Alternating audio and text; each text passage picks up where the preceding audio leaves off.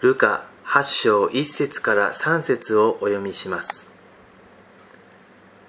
その後イエスは神の国を説きその福音を述べ伝えながら町や村を次から次に旅をしておられた。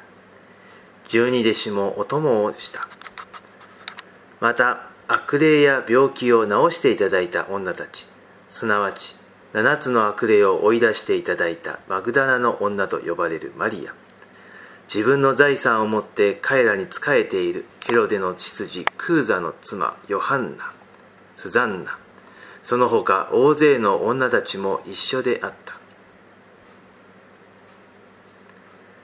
聖書はキリスト教精神の一つである奉仕すなわち仕える精神を語っています。キリスト教のあらゆる営みはイエス・キリストが主体的に行いまた語っていることに根ざしています。キリストの弟子であるクリスチャンが行うべきことはキリストが行かれるところに付き従いキリストが行われることのお手伝いをすることです。これが奉仕の精神の意味するところでクリスチャンはキリストに仕えるものであるのです。キリストの弟子には男性も女性もいました。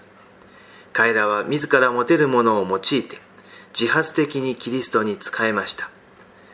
彼ら自身がキリストによる救いを体験していてその救いがより多くの人々に行われるためにキリストに付き従って奉仕していたのです。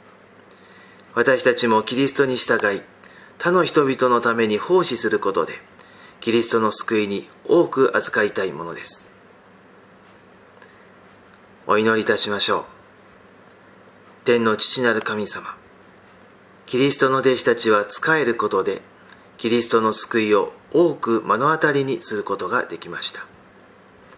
私たちも救いを期待しつつ奉仕の精神を持って日々を歩むことができますように。イエス・キリストのお名前によって祈ります。